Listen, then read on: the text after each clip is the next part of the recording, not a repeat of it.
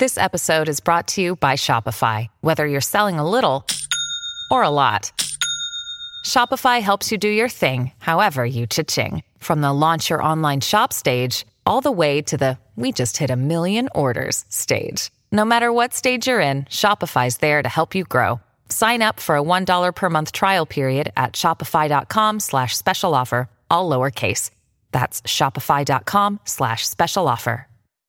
Hello, everyone, and thank you so much for joining Watermark's podcast series, Women of the C Suite, where we have the pleasure of hosting some of the most distinguished female executives anywhere about their journeys and the paths they took to get to the top.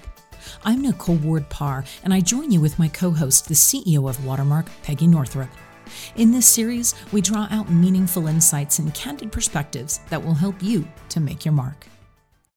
My name is Peggy Northrop. I'm the CEO of Watermark, and I'm so thrilled to welcome a very special person in our community, Shelley Archambeau. Now, she's very well known to many of you as a role model and a pioneer. She's also known to us in the Watermark community as someone who served on our board for, I think it was 10 years. Isn't that right, Shelley? Yeah, at least 10. 10 at least. Great, great. Well, thank you so much. And you've been so generous with your time with the Watermark community. And I know many people around around feel the same way about you. You've mentored them and given them advice. And now we get to read about the advice you've given in your book, hear about that advice. So just a little background on you for those of you who don't know. Um, Shelley is formerly an executive at IBM, CMO at two public companies. She was recruited to be the CEO of a, what was then a struggling uh, Silicon Valley startup, and it is now under her leadership became MetricStream, a global leader in governance and compliance software. She currently serves as a Fortune 500 board member, and her new book is just published. It's called Unapologetically Ambitious Take Risks, Break Barriers, and Create Success on Your Own Terms. So, welcome, Shelley. So great to have you here. Oh, thank you so much, Peggy. I've been looking forward to this. This will be fun. Great. Well, I want to ask you, first of all, why did you write the book? But also talk about the title. As you and I were talking earlier, I remember what it was like to have to apologize for being an ambitious woman. And obviously, you had the same experience. So, talk a little bit about that. Certainly. So, first, why I wrote the book. I uh, it's funny. I'm very goal oriented. Some of you in the audience, I'm sure, know know that. But being an author was never a goal. Actually, what happened was I've tried throughout my career to be accessible. You know, I respond emails, LinkedIn, tweets, you know, whatever. I really try to respond. And what was happening is I got more and more responsibility in my career. I couldn't meet with everyone one on one that wanted to meet with me. And I said, okay, because it was just killing me. I want to be helpful. So I said, you know what? One day I'm going to write it down. I'm going to write it down so that I can share the strategies, the approaches, what worked, the tactics, et cetera, that I used and what didn't work uh, for others to be able to leverage and, and capitalize on. Because by doing it as a book, I can actually share it more at scale. So that's why I wrote it. The title, well, it's interesting because I had the entire book written and no title. And I'm thinking, ah, I know I want ambition in the title.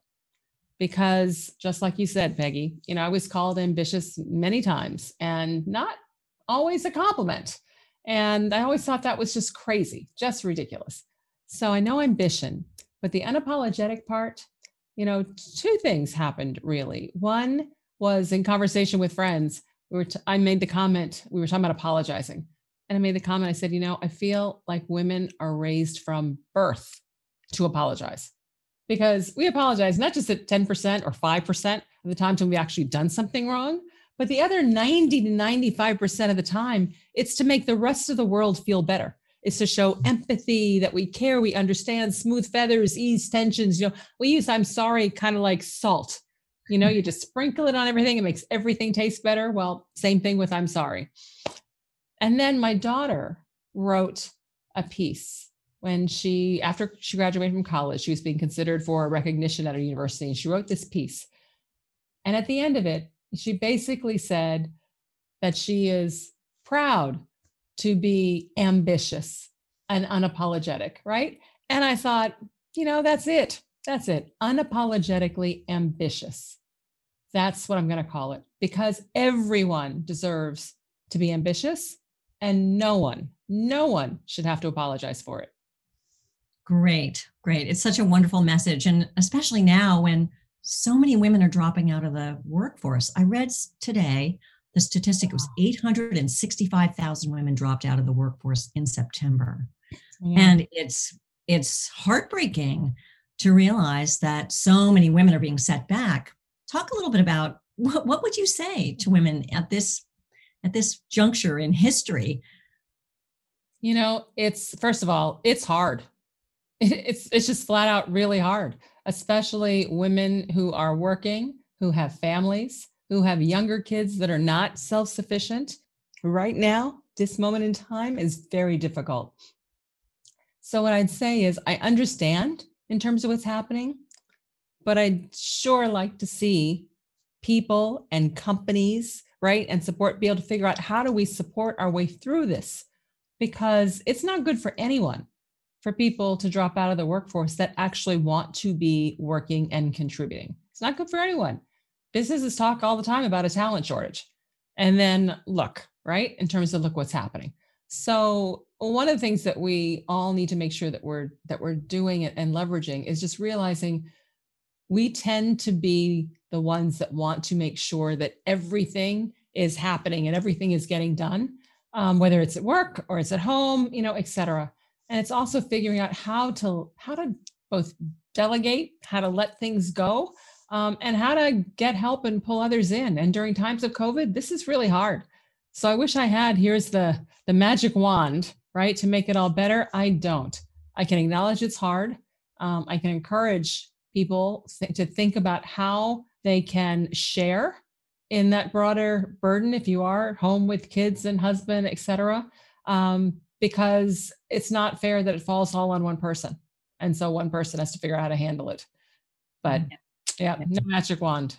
No magic wand. It's hard. We'll talk about marrying well later on because I really related to mm-hmm. that part of your book. But I want to start back at the beginning. And a lot of people take twists and turns in their career. I certainly did. It's like I, you know, I wasn't quite sure what I was going to do at different points in my career. And I often just responded to opportunities you seem to me to draw a straight line on a piece of paper and then set out on that line and just you know drive drive toward it so is that an accurate or fair i mean you made a decision about what you wanted to do at an extraordinarily young age i did you know peggy it was very clear to me early very very early in my life that the odds were not in my favor frankly to get anything that i wanted that the world really didn't think much about this little black girl, Shelley Archambeau.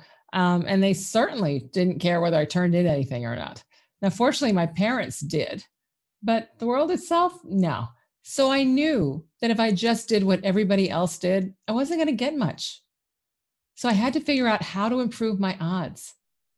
And I learned that being intentional, you know, setting a goal, figure out what I want to do, and then strategizing, okay, how do I make this happen? How do I improve the odds? that I can actually accomplish this or actually do this. That that it worked. It worked to improve my odds. And so I've lived that way my my whole life. And being goal oriented, it just gives me something to focus on. So when I was 16, you're right, I was young, but when I was 16, I had that obligatory conversation with the guidance counselor, you know, junior year, have the conversation. So what do you want to do with your life? And I'm like, okay, I know I want to go to college and then I want to get a job. Okay, what kind of job? honestly, I didn't know. I just wanted a job that paid well enough to keep the thermostat at 72 because my house never went above 68 in the wintertime, could go below, but never above. Um, and I want to be able to eat out at restaurants and travel, right? These were things that were kind of beyond my reach. So that's what I wanted. And she said, Well, what do you like to do? And I give her huge credit. I said, Oh, clubs. I'm in the American Field Service and French Club, National Honor Society. I'm even a Girl Scout, but don't tell anybody, right? Um, so I was in everything, but I really enjoyed leading them. And she said, Well, you know, clubs, business, kind of the same thing. Pull people together, common mission, go make things happen. And I said, Done. I like running clubs. I like running a business. I looked up, they're called CEOs. I'm going to be a CEO. It was literally that simple, audacious, and naive all at the same time. But now I had a goal. So, okay, here's the goal. I'm going to go run a big club, right? In terms of a company. And then I just started building plans to figure out, okay, how do I make that happen? How do I improve the odds? Right? What needs to what needs to be true to make that happen? And that's what led me. You had a wonderful story in your book about researching when you got out of college and you had researched where did the CEOs at IBM tend to come from? Yes. And you found out that they came from sales. And your colleagues at school, your schoolmates were saying, well, that doesn't fit. You know, you should go to Wall Street or or I don't know what plans they might have had for you, but you were really on that path. You knew what it took. So, but you were bucking a trend among your among your oh, schoolmates, right? Oh, no, absolutely, Peggy. I mean, I was coming out of Wharton, and you know, yeah, Wharton, you know, best business I did undergrad, undergrad Wharton. So best business undergraduate school. And yeah, my friends were going off to Wall Street to become investment bankers or international financiers or Procter and Gamble product managers. I mean, all these sexy, great titles that I'm to go sell computers, right? With a Wharton degree. Are you crazy? Um, but, you know, I'm a big believer in doing my homework. And the homework said every single CEO started out in sales. So therefore, it must be the path to power. That must be the current, right? That takes you in the right direction. So, I mean, did I love sales? Who knew? Um, but that was the job that made sense given what I wanted to get done. So that's why I, I did it. And yes, I did a lot of things and I made a lot of decisions in my life that people didn't think I should do. But here's the key just to share nobody knows you better than you know you. So, yes, listen. You know, listen, hear, analyze, consider. All those things are absolutely important. But at the end of the day, nobody knows you better than you. So it's okay to trust you. Such great, such great advice. So I have to bring up a story that really, um, it, I have to confess, it made me laugh a little bit. You were 19 years old and you were buying yourself a winter coat. I mean, this is how much of a planner Shelley is. Shelley, would you tell the story of the winter coat that you bought when you were 19? Uh, sure. So here's here's how it goes. I know I was I was really crazy.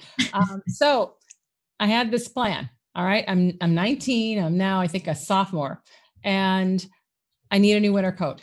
Okay. Well, how long should a winter a good winter coat last? Because I came from very modest means, so it wasn't a matter of changing for style. I mean, how long should it just last? You don't replace things till they die. And so I figured, okay, should last, I mean, six, seven years. Yeah, good winter coat. Um, and then I was like, all right, so what's my plan? Because I always tried to make decisions consistent with my plan. Not that I knew it was all going to happen, but I kind of assumed that it would. And that way I made decisions consistent with it to help make sure that when they did happen, things would all work out. So my plan was I wanted to, of course, graduate but I wanted to get married one day and I also wanted to have children. And I'd rather do both sooner than later. So within six to seven years, I'd like to be married and pregnant. So therefore, I bought a coat that I could wear when I was pregnant. So instead of buying, I went to the outlets. Instead of buying at the time pea coats, the nice fitted, double buttoned kind of thing, those were all the style and rage. I bought a swing coat, double breasted, you know, a couple big buttons, but then it just hangs loose right down at the bottom. And when I came back and showed my roommate, she was kind of like, well, okay, you know, it's nice, but it's not very stylish. And I said, I know, but I wanted to buy a coat that would I could wear when I'm pregnant, and this should work. And she looks at me like, what? She goes, Shelley, pregnant? You don't even have a steady boyfriend. What are you talking about? I said, I know, but that's that's what I want to happen. So I'm making that decision. Well, fast forward, I did wear that coat when I was pregnant. Mm-hmm. So, and you know, but making decisions consistent with your plan is something that really drives the power. You know, a lot of people set goals and some people make plans to achieve the goals, but very few people make decisions consistent with their plans. And I found that's where there is just so much power because when you do, you're always thinking, therefore, about where you're heading, where you're going. You get to visualize it and it mm-hmm. becomes therefore real, not just something that's kind of out there. So that worked for me. Mm-hmm. And obviously, not everything always went according to plan. Oh, you had some pivots in your career too. Can you talk about some of the big pivots that you've had to make? Certainly. So I joined IBM with the idea of I'm going to go be CEO of IBM. Well, Peggy didn't say I was CEO of IBM in my resume. So, no, I didn't become CEO of IBM. I tried hard though, spent 14 years, 14 years at IBM. And in 14 years, I rose through the ranks. I got to the point where I was running a multi billion dollar division. My boss reported to Lou Gerstner, the CEO. There wasn't anyone higher than me in the company that looked like me. I mean, I, I had done really, really, really well, frankly, but it wasn't clear. It really wasn't clear that I was actually going to have a shot at becoming CEO. A couple things happened. One, over the years, you know, they really, I didn't feel were paying me what is what is fair or at least commensurate with what others that were doing my same job right made. And that was something i always talked about but i never really got fixed or felt satisfied. And then two just a couple of major slights. I talk about it in the book in terms of happened. And so my husband and i talked about it and it's like you know it was a hard decision i'm wearing blue today but if you cut me i felt like i bled blue I worked for IBM part time while I was in college, right? I then worked for IBM full time from my start. I mean, I, you could almost say I grew up in IBM. All my friends were IBMers. I moved all around the world for this company, and I'm going to leave. I could have stayed. I could have stayed and had a great career as a senior executive, which I'm confident. I mean, 14 years, another 14, I'm sure I would have done, you know, very well. But I, I just didn't see CEO, and that was the goal. So I made the hard decision to actually leave.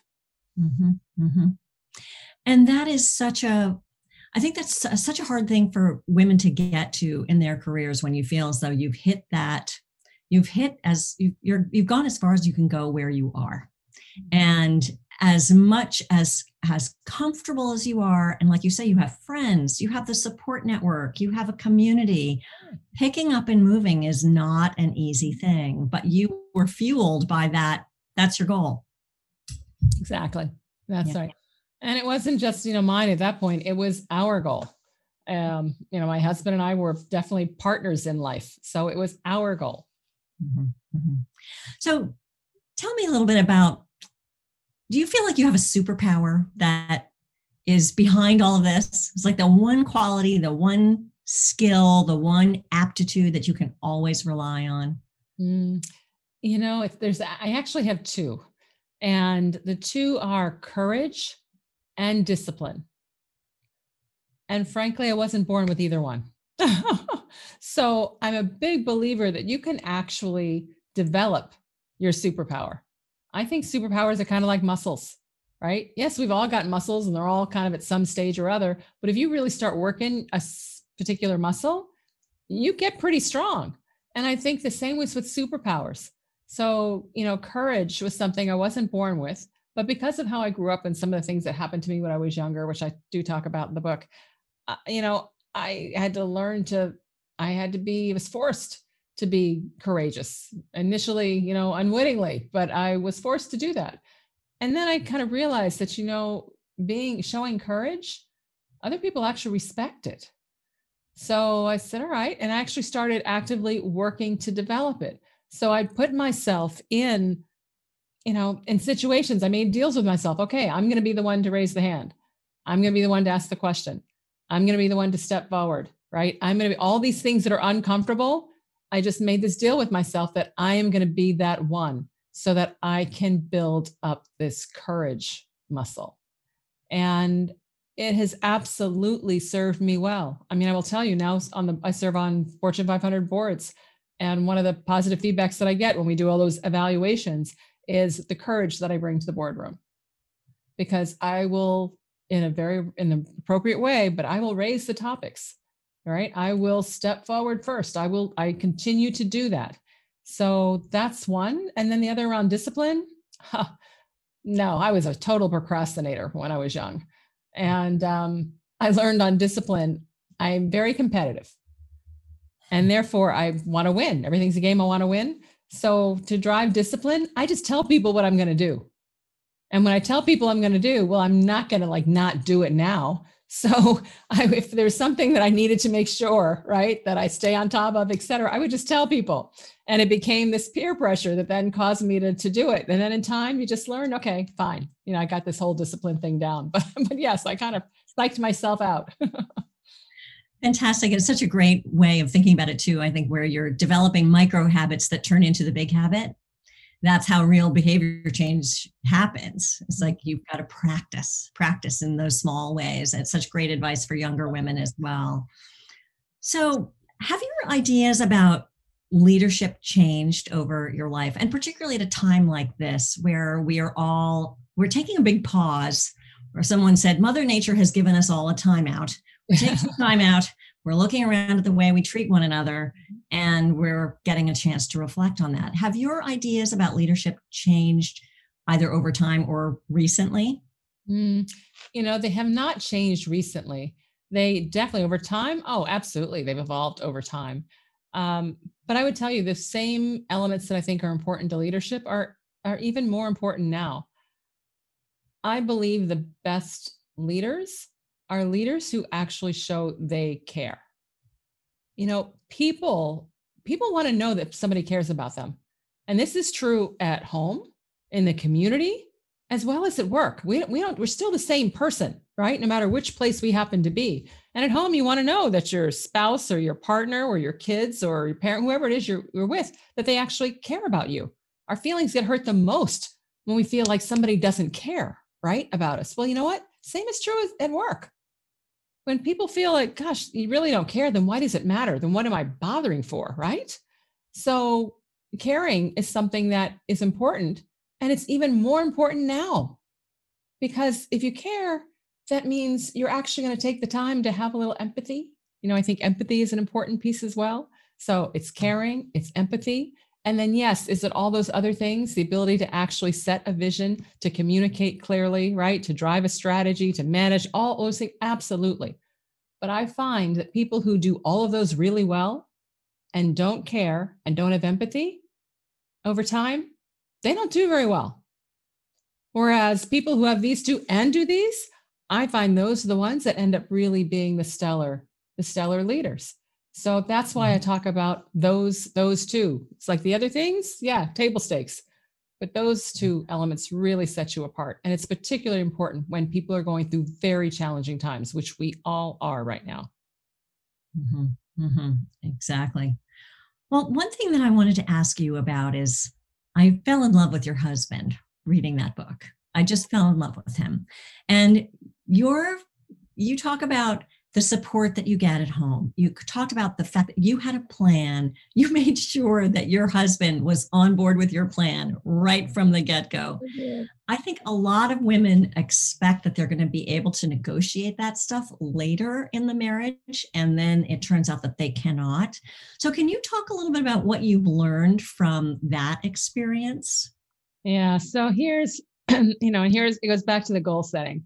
So the here's the questions I ask myself. When I set a goal or I want something to happen, I say, okay, here's what I want to happen. So what has to be true for this to happen? And then how do I make it true? So I'm like, okay, I want to be CEO. I want to get married and I want to have a long term marriage. I'd like to have kids, right? So I had these things. Here are all the goals. Okay, so what has to be true? Well, to do all those things, I need to have a husband who actually has the same vision as I do for me becoming CEO, wanting to have kids, right? You know, all those things. But I also need a husband who's very independent um, and who is comfortable and willing to support some of the flexibility and things that I think I'm going to need. So I said, all right, if that's the case, then I need to talk about all those things before I actually decide to marry anybody and I did. You know, as my as my husband as my husband and I, I literally had a list. As my husband and I got and not before we got engaged. Before we got engaged, is we're getting serious. So you kind of start to feel it. All right, we're getting close. It's going to happen. We've talked about a lot of things, um, but the one thing we hadn't talked about was the whole childcare thing. And so here we are sitting in the car outside. We'd finished our, you know, date and whatever we're going to do. He's dropping me off and we had a sat down and had a conversation, which we tended to do. We always sit there, we'd pull up, we'd sit, we talk, and then um, and I said, you know, we've we've talked about kids, and I'd like to have kids. And he said, yes, you know, I'd like to have kids too. And I said, yeah. I said, you know, my mother was a stay-at-home mom, and uh, I would be willing to make the trade off and the hard choices for someone to eventually stay home with the kids to enable that. Um, and he said, hmm, he said, oh, okay, I, I could see that. And I said, I just don't want that person to be me. And then I shut up, right? And it's like, it was really funny because he's like, oh, oh, oh, right? As he's thinking about what this actually means. And I'm, I'm silent. I'm just sitting there. It's like, okay, like, is this going to work? Is this going to work? Is this going to work? And finally he says, well, you know, I like to work. I've been working since I was 12 years old. And he pauses again, he's thinking, and he says, But I could do that for you. I said, Okay, then. And he asked me to marry him three weeks later. so, you know, what we learn in in business, you know, later um, is all about setting expectations, right? And the importance of having a common vision and a common set of goals for a company. So everybody's pulling in the same direction. Well you know the same thing is absolutely true and necessary at home. It really is. And you know it's never too late to have the conversations whether it might be, might be too late in terms of have kids and the whole bit but as we look at our career and phases in life and whatever it's still important to have so what do we see for the future right what do we see in terms of hey retirement or phase two or next steps? And what do we want to do? Because so many people they don't have all those conversations and the visions are different. And then it becomes a challenge. So develop a common vision and then work toward it together. As a as the woman who um, has my husband does all the shopping and all the cooking and i'm the one who he volunteered to be in the uh, the school um, uh, uh, parent, the fourth grade parent, and I would be the one where if I'm supposed to bring cupcakes to the school picnic, I have pizza ordered. so I really, I read about you and Scotty, and I thought that was the role model I needed. that was exactly what I was trying to do. I wasn't quite as upfront about it, but that was the way it turned out. Mm-hmm. So my trick was just he makes me a piece of toast, and I say, that was the best piece of toast I've ever eaten. like all that positive reinforcement gets you more more fanciful toast and then eventually dinner. So um, so I wonder if you could talk. I know that there are some young women on the call today, and many of them are being mentored right now. Can you talk a little bit about mentorship and whether it's things that you wish you'd known when you were younger, or whether it's how to recruit mentors and sponsors inside whatever company you're in, what what should your expectations be as a young woman in business looking up to someone like you? Mm. So first, I would tell you, I learned I learned so so much about mentoring early. I got I got really really lucky. Uh, in fact, I'll just tell the story. I IBM. I said IBM, I'm six years into the, the business, and IBM's decided that they want people who have high potential to have mentors, but they're going to do it a little differently. They want to let ask them who they want their mentors to be. So I got asked, who do you want your mentor to be? And I said, oh, thought about it. I picked a gentleman by the name of Roland Harris, a couple levels above me. I knew him. I thought he liked me. So I thought, okay, that should work. Well, a few days later, it's Roland. Hi, Roland. Shelley. I'm like, yeah. He goes, Shelley, you put my name down to be your mentor. And I'm like, well, yeah, Roland, I thought you liked me.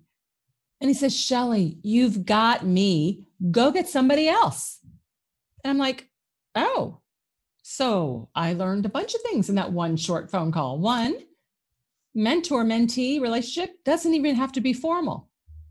Two, I may have more mentors than I realize. And three, I can have as many as I want. And literally, the rest of my career was all about adopting mentors all over the place. I never asked people to be my mentor because at first I started doing that and that didn't work. Um, so I said, you know what? I'm just going to start treating them like a mentor. And I talk about in the book exactly how to do this. But basically, I adopted them. And so over time, people I adopted would then start claiming me. And next thing you know, you're kind of off, off to the races. So mentors, I think, are very important. But let me just share a perspective. A lot of people think of mentors as helping you figure out your career, you know, next steps and what do you do next. But honestly, mentors can also help you do the job you already have. and you can't move forward until you nail the job you've got. So find mentors to do that because rarely, rarely do you actually get a job that nobody else has done before. And therefore, go find the people who've done it, whether they're at your company, in your industry, or in a different industry. Doesn't matter. Why not start out on first base versus home plate? Right. And that, of course, is true at any point in your career, right? And for those of us who have made career, big career shifts or moved across country, or, you know, you don't have to be a young woman looking for mentors. You can be somebody like me who is switch from for profit to not for profit and realize, oh, I have to figure this whole new thing out. Who do I know? And uh, luckily, uh, having those people on your Rolodex and having that community around you is is is that's your net worth, right? And it's like all those connections that you make. Mm-hmm. Absolutely. Let me just talk about the networking piece for a minute, um, especially since we have people of all stages of their career. But a network is not how many names you have in your contact list on your phone. right? It's not how many people you've got in a database. A network to me, I'm giving you my definition, but a network to me are the people that you can reach out to who will actually help you when it's not convenient. And in order to get that kind of a network, I found the best way to do it is to be a giver, is to share, offer to help, support others. Because in essence, you have to develop a relationship. It's not this transactional thing of, okay, I did this for you, so you do this for me, and I do that for you. No, it's not that at all. It needs to be a genuine relationship because you're not going to go out of your way for somebody that you don't feel you actually have a relationship with. You're busy. Everybody's busy. So, to create this network, which everyone should focus on, really is about giving of yourself to others. And I found that actually helps me create the network. Right. And I think the other thing that you you talk about, you've talked about empathy, you've talked about leading with by showing people that you care, but there's also this kind of vulnerability and i love that you do this so much in the book. You talk about the times when you felt like an imposter. You talk about the times when you felt like i can't get up and do this another day. I'm really really tired. You talked about you know hard decisions that you had to make and helping a struggling company get back on its feet. And i think it's so important for people to realize that it's not just plugging numbers into into a, a calculator and then out comes the result there is a lot of there's struggle there's there are days when it's not going well there are and and sharing those kinds of stories i think is so important and that really helps us be more human with one yes. another Absolutely. And, and Peggy, it was very, very conscious because I found that so many books, you know, it makes it look like, oh, I did step one, step two, I had a little hurdle, went around that, step three, four, and boom, I did it. And it just sounds so easy. Mm-hmm. Life is hard. Okay. Life is hard. And I'm, I'm my concern is all these people make it look easy. And then when you actually feel that it's hard, you hit a point where it's like, oh my God, this is just too hard. And because it's hard for me and it's easy for everybody else, then obviously it's me. And maybe I'm just not cut out for it, right? You talk yourself into this whole thing. No, no, no. Keep going. It is hard for everyone. Mm-hmm. Keep going, get help, get support, but keep going because all of us, and I don't care whether people said it was easy or didn't. I'm just telling you right now, it's not easy. Life is not easy but that doesn't mean that it's not doable. It is absolutely doable. You just have to have the right intention, the right support, right? Know how to ask for help. I mean, all of those things. And that's why I wanted to talk about it from that perspective in the book.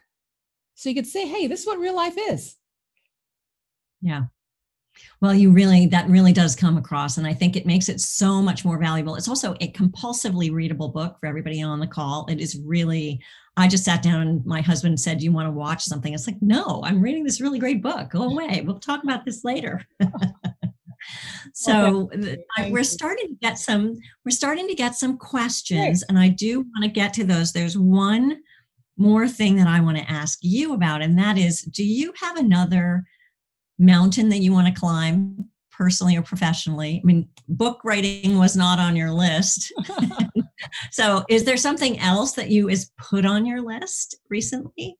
Yeah, you know, so it's it's interesting. Um, Yeah, I have actually. After the whole George um, Floyd piece and everything that's awakened with regards to racial justice, I asked myself, okay, so what am I going to do about this? You know, what am, what am I going to do about this? Because I'm a believer of put up or shut up. And I'm like, okay, well, I decided I wanted to focus on police harassment. Um, how do we improve the relationship between police and especially um, communities of color with regards to the harassment and lack of respect and things like that that can go on? So, um, so I'm doing some things. I'm now an advisor to Forbes Ignite, and we've got a whole initiative on this. As a matter of fact, I'll be posting some stuff um, later tonight on LinkedIn to share information about it. I've got a pilot project that I'm working on, kind of here in San Jose, and so that's I'm so that's a new thing that I've added. But longer term, I'm at the stage now. I've been telling Universe for 40 years what it is that I want and what it is that I need because I believe if you don't tell the universe, the universe can't help you. So I've been telling the universe, here's what I want and here's what I need. Now I'm at the stage where for the first time, I'm basically saying, okay, I'm going to listen. I'm waiting for the universe to tell me what it needs from me. What can I do and what can I offer that is needed and unique or different and or my skill set makes it right special in some way. So stay tuned, we'll see. Wonderful. That's really wonderful. Well, I wish you luck in that terrific project and would love to figure out how we can help. Um, so let me go to some of the questions that are coming in. This is exciting. We've got another, let's see, we've got at least another 20 minutes and we can keep going. Let me see if I can call up the Q&A. Oh, here's a good one.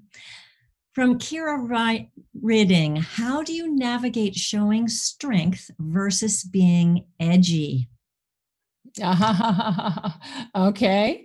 Um, there's also questions in the chat, by the way, too, Peggy. Um, with yes. regard, yeah, with regards to how do you show strength and being edgy. Um, I don't know if I consider myself edgy, uh, but I do think you know showing strength is is a couple of things for me. Showing strength is showing fortitude. It is kind of not you know not letting people see you sweat you know people i've always focused on trying to be a, a good leader. And people want to follow people they feel are confident and know where they're going and know what they're doing. So if you're showing a lot of i have no idea what's happening and i have no idea what's going then people are as comfortable right? So it's being able to kind of push all those things through. But showing strength is also for me tied to courage. You know it's it's willing to do the right thing even when a lot of people are saying that's not what to do. Um, and or willing to say no to something that could be great but you don't feel is right. So all of those things are showing strength. With regards to being edgy um, i would call that if that is part of who you are then it's all about learning how to leverage that as an asset as you as you move forward and as you execute Right. Because often edgy is a judgment, like ambitious is a judgment on people rather than a quality that you have. It's just somebody flips that switch yeah, for you. Yeah. Exactly. And just and just one more point on that whole uh, I'll call it judgment thing. Only you should decide what you're going to allow yourself to be judged on. All right?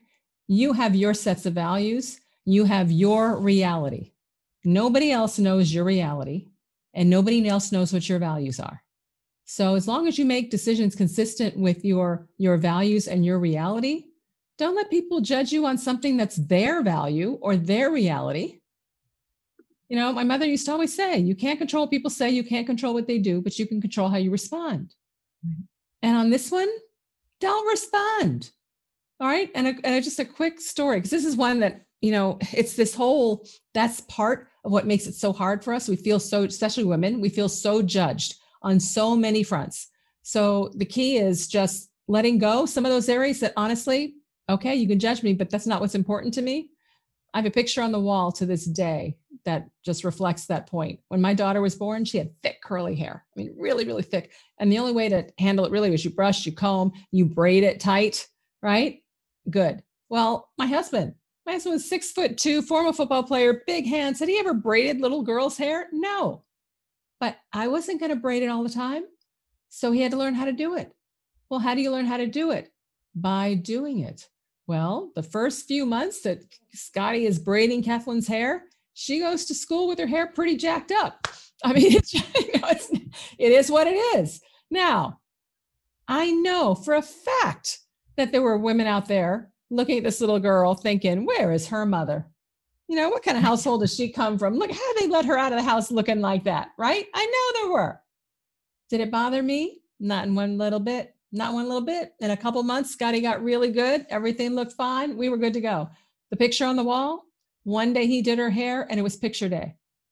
So she he was supposed he was trying to do two braids, pin one on top, pin the other, make a little crown, you know, bobby pins. By the time the picture time came, she had one braid stuck, the other braid hanging down and unraveling. Okay, snap, smile, and smiling, snap. Well, it's on the wall. Why is it on the wall? It's been on the wall since picture was taken. Because that picture, that photo, that hair thing, has that impacted anything? No. She's amazing woman today. Doing well, self-confident. It changed nothing. Absolutely nothing. So only judge, only let yourself be judged and accept judgment on things that you value and you define based upon your reality. The rest of it, let it go. They don't know you. They don't know your reality. Such great advice. Such great advice. Let me um, go into some of the chat questions now, too. Um, let's say, oh, here's someone who asks I've built a network within my department, but what would be a great way to connect to departments that I don't often interact with? I am hearing this these kinds of questions a lot as we are so much in this this remote world where you might just see your the one person that you interact with there's no running into somebody at the water cooler because we've left the water coolers back at the office so what do you think at this point? What do you what do you recommend for people? Mm, so you're right we're not running into people like we used to but i am finding that more companies are actually having more frequent all hands or or sending out you know more frequent like just call it newsletters updates they're actually trying to pick up on the communications. So leverage those meaning something gets highlighted a project gets highlighted or a person gets highlighted or somebody mentioned use that as an excuse. Hey send a note. Hey peggy. Hey congrats on ba ba ba ba ba. I heard that was talked about in such and such. Would love to hear more about what you're doing. Maybe i can be helpful. All mm-hmm. right? It's it's literally just trying to create opportunities based on information that is shared okay? You, you hear about a different you know function or group that's discussed and you number i you know i knew somebody in that group right? I used to see them from time to time. Perfect excuse to reach out. Hey just saw you guys got highlighted da da da da. How's it going? What are you doing these days? You know let me share what we're doing. It's so find excuses but they're out there. They're out there but find excuses just to reach out and and touch people and then figure out is there a way to, to help or support? You know share what your group is doing. Everybody is in this like vacuum and most people are craving more right information insight about what's happening broadly. So you can play that role. Right and i love the fact that it's instead of asking for help you're asking how can i help? And that's a that is a, such a great uh, uh, uh an opportunity for people to feel grateful to you you know and vice versa. Wonderful. Um, another question is like, how, um, let's see here. Oh, here's another question. Very much on this. It's like, can you talk about the importance of having sponsors?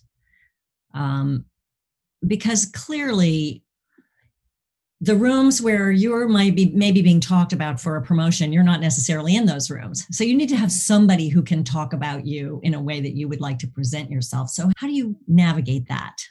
Yeah so mentors you can adopt. Sponsors it's different. You can't go up to somebody and say hey listen i want you to support me and give me a you know promotion and open doors for me and do and i i don't say how you can actually do that. But i do find that many times mentors can turn into sponsors they've gotten to know you they've seen what you've what you're able to do you've proven right your ability to grow etc so mentors can totally turn into sponsors um, you know the other is looking for ways to engage in things that are cross organizational so that you can actually create some visibility for yourself. Um, you know, I'll give you I'll give you a great example. So uh, a young man uh, that I know, uh, he was recently hired into a new company right during COVID. So he hasn't actually met people in the company, right? You're, you're starting and the whole bit. Well, one of the things that he did is he started writing um, basically this this blog, I call it this newsletter, but making posts um, out there that talked about, hey, starting a new job during COVID, and just putting in here thing. But you know what? People started reading this thing, and it became then something. Even though he was doing it on LinkedIn, right? Coworkers found it, he mentioned it the whole, and you know what? He's now got a lot more visibility people reach out they comment when they comment he sees a name that comes oh, my company he'll reach out to people so you know there are interesting ways you just have to be a little creative on on how you can actually increase visibility for yourself within your company i'm telling you right now people crave communications about what's going on is there a way to fill that gap in a way that is helpful. For instance even if it's a periodic you know once a month once every two weeks something you just kind of write out take it on yourself or your team or your group to actually put out a hey here's an update. Thought it'd be helpful if everybody see in one place what's going on. Thought i would share it. Right? Again you are offering to be helpful but at the same time you're putting your name out there. So you just have to be a little creative figure out what are some holes that you can fill that will increase your visibility that people may take notice from but mm-hmm. sponsorship and getting sponsors is really around people, number one, noticing you, which is why it's good mentors can become sponsors. Um, and then two, believing that you have potential because they see performance, initiative, attitude, right? All those things. Right, right. Now here's a here's a wonderful question from uh, somebody at She Can, which is an organization I'm involved with that has uh, young women um, being educated in the United States, they come from post conflict countries. They come from Rwanda, Cambodia, Liberia, and they are here to learn from all of us, which is wonderful.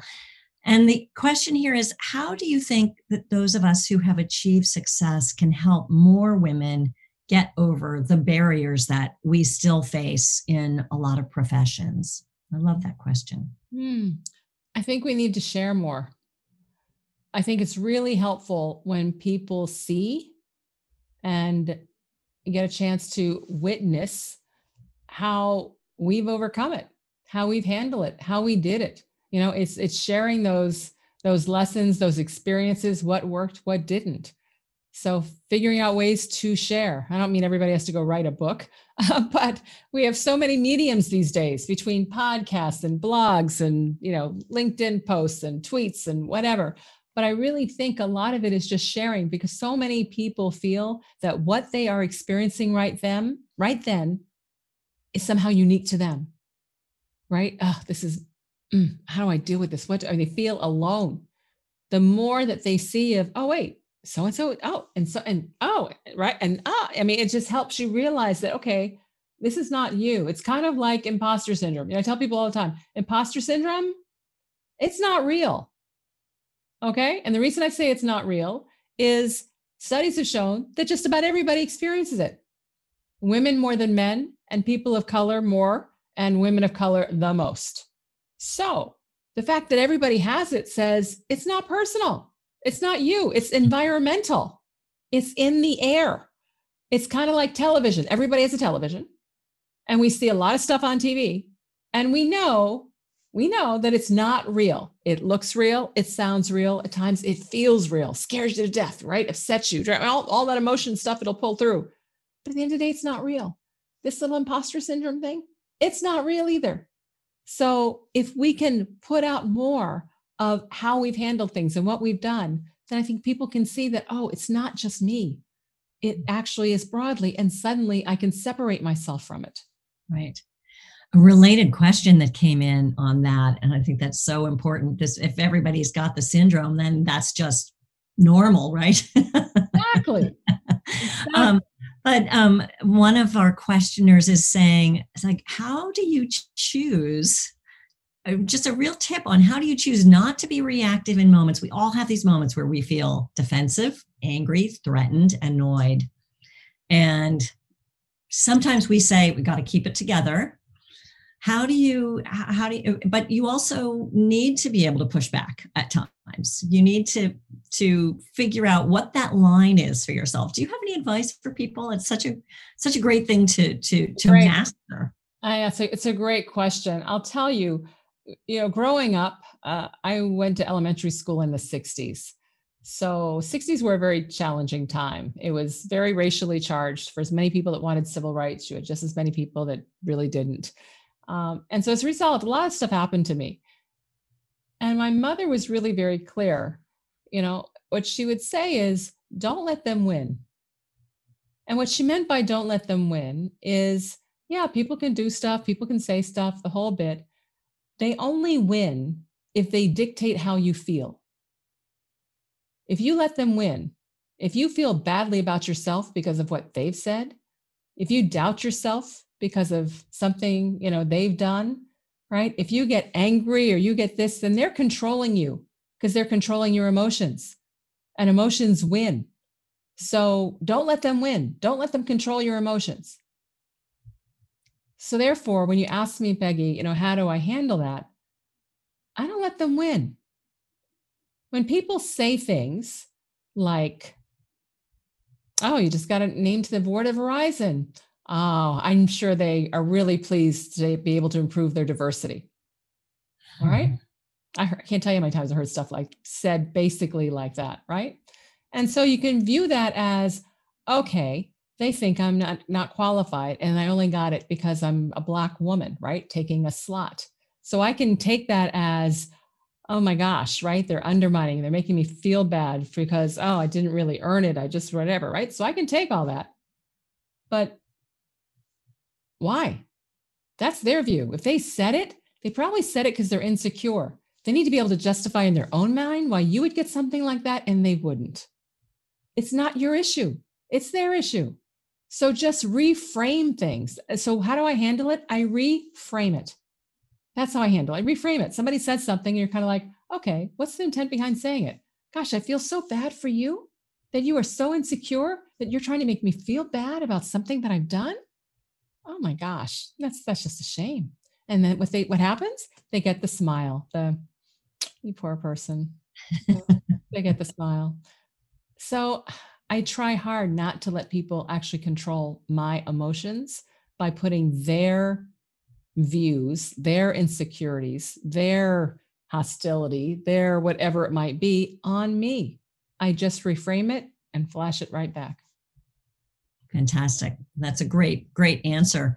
Um, another question that is coming up, and we're just about, let's see, we're at 422, so we have some more time.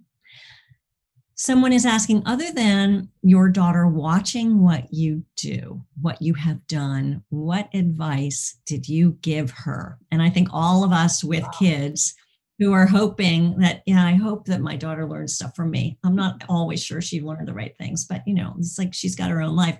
But were there things that you told your daughter that really stuck with her and that she came back and then told you about? Because i know your your relationship with your daughter was not always perfect. That's right and i write about that in the book too. That's right yeah. i write about that in the book too. Um, but i will tell you there's actually a whole paragraph um, about something she wrote as a young adult in her 20s that just let me know that yes she did listen and she heard, she learned all this stuff. So what did i so what did i tell her? Oh my gosh i told her a bunch of things. I told her everybody's a package there are going to be great things about them and not so great things about them you really can't change the package you can put a bow around it you can put some paper around you can do it but the package itself you really can't change so pick the package that will work for you so that was one Good news is she did. She picked an amazing spouse. Um, so, two, I told her people, what you will see initially when you meet people are what they want to be seen.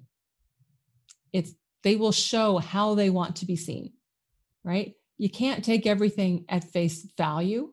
Initially, you got to dig a little deeper to understand what people are really like.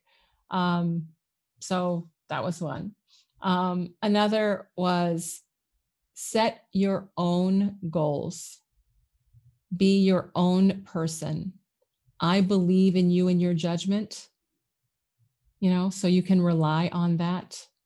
Um, I told her the importance of building a village, of having strong relationships. Um, I told her every life is hard. I absolutely did that. And I told her the same thing that I told that my mom told me life is not fair. It's just a fact. Don't go looking for fairness. Just figure out what you're going to do about it. Um, man, you think about kind of over the years, what are all things I told her? Um, and I told her she can do anything that she's willing to work for and make the trade offs for. Mm-hmm. Um, those That's are some of the things. Great. That's great. That's just wonderful. Well, we are almost at the very, very end. There were mostly now our thank yous coming into the oh. chat. Um, and a few questions that I know we're not going to have time to get to to get to all of them. But is there anything else that you would like people to know either about you, about your success, about your point of view or about the things is there something you wish you'd known earlier anything else that you just want to want to um, want to convey to our the assembled multitude today Sure. I think the, the biggest message in, you know, in all of this is you own your life. You own your career. You know, decide to be the owner, to be the leader of your own career. You know, I tell people all the time, you you would never like pay, you know, two, three thousand dollars for an airline ticket, pack your bag, put the dog in the kennel, right? Figure out your mail hold, the whole bit, go to the airport, strap yourself in with a seatbelt and then look to the pilot and say, So, where are we going anyway? That's nuts. But we do it all the time with our lives. We invest tens, if not hundreds of thousands of dollars in our education, right? We go to conferences like these, we join groups, we develop ourselves, and then we let somebody else determine what's next. Where are we going? We just wait. We just wait to get picked, right? We hope that it's going to happen. Hope is not a strategy. Hope is not a strategy. Be more intentional. Decide what you want out of life, out of your career, and then go make it happen. Because you can. You have a whole lot more power than you realize. And in the book, I talk a lot about how to do that. So I hope you'll take a chance and an opportunity to actually read it or listen to it. I recorded the audio, the audible, so you'll hear my voice. Shelley, thank you so, so much. This is such a great conversation and wonderful to hear, even for those of us who are not at the beginnings of our career. It's great to have the reminders of how we need to own our own power, right? Oh. Nobody owns our power but us. Absolutely. So and it's not over. One, one, last thing. Oh, yes. The whole thing about career, you know, pieces, they were later in the career. So I know we had some young people, we had people late in the career. You still have a lot of life ahead right? So figure out what you actually want with that. None of none of this ends, in my opinion. You know, it's not like you're done and okay, I'm done. Now what? No. Think about what do you want? What do you want that life to look like? Mm-hmm. What do you want to do? What do you want to impact? Right? Do some things now to get ready for it. So all of these lessons and messages work no matter what stage you are in. So anyway, that was the message I wanted to leave. And then lastly, I have one favor to ask the group, and that is if anything that I said was inspirational or helpful or you know hit a chord i am trying to just increase awareness because we're in covid. No book tour no book signings no book parties at people's homes nothing. Um, but i'd really appreciate if you just post wherever your whatever social media channel you use. Just post say hey heard shelley there's a book that whatever and just tag me. I would genuinely appreciate it we will do that. Everyone on this call is going to do that, right? I've, I've got the promise from everyone on this call that that's what we're going to go right ahead and do that. Thank you again, Shelley, so, so much. And thank you, everyone, for joining us for another session in Leadership Month. We have two more programs coming up next week. We have another one on Friday, tomorrow. I'm, we've done a lot of programming um, on building teams. Um, so please go to wearewatermark.org and look up our upcoming programs. We hope to see you again soon. Thank you again. Thank you so much, Shelley. All right. Thanks, everybody. Have a great rest of your evening. Mm, bye bye. Thank you all so much for joining us today. I'm Peggy Northrop, CEO of Watermark, and along with my co-host, Nicole Ward Parr, I invite you to check out all of our upcoming programs at wearewatermark.org. With best-in-class leadership training and inspirational fireside chats with awesome coaches, entrepreneurs, and women business leaders every single week, we're dedicated to helping you become the leader you're meant to be. This podcast is a part of the C Suite Radio Network. For more top business podcasts, visit c-suiteradio.com.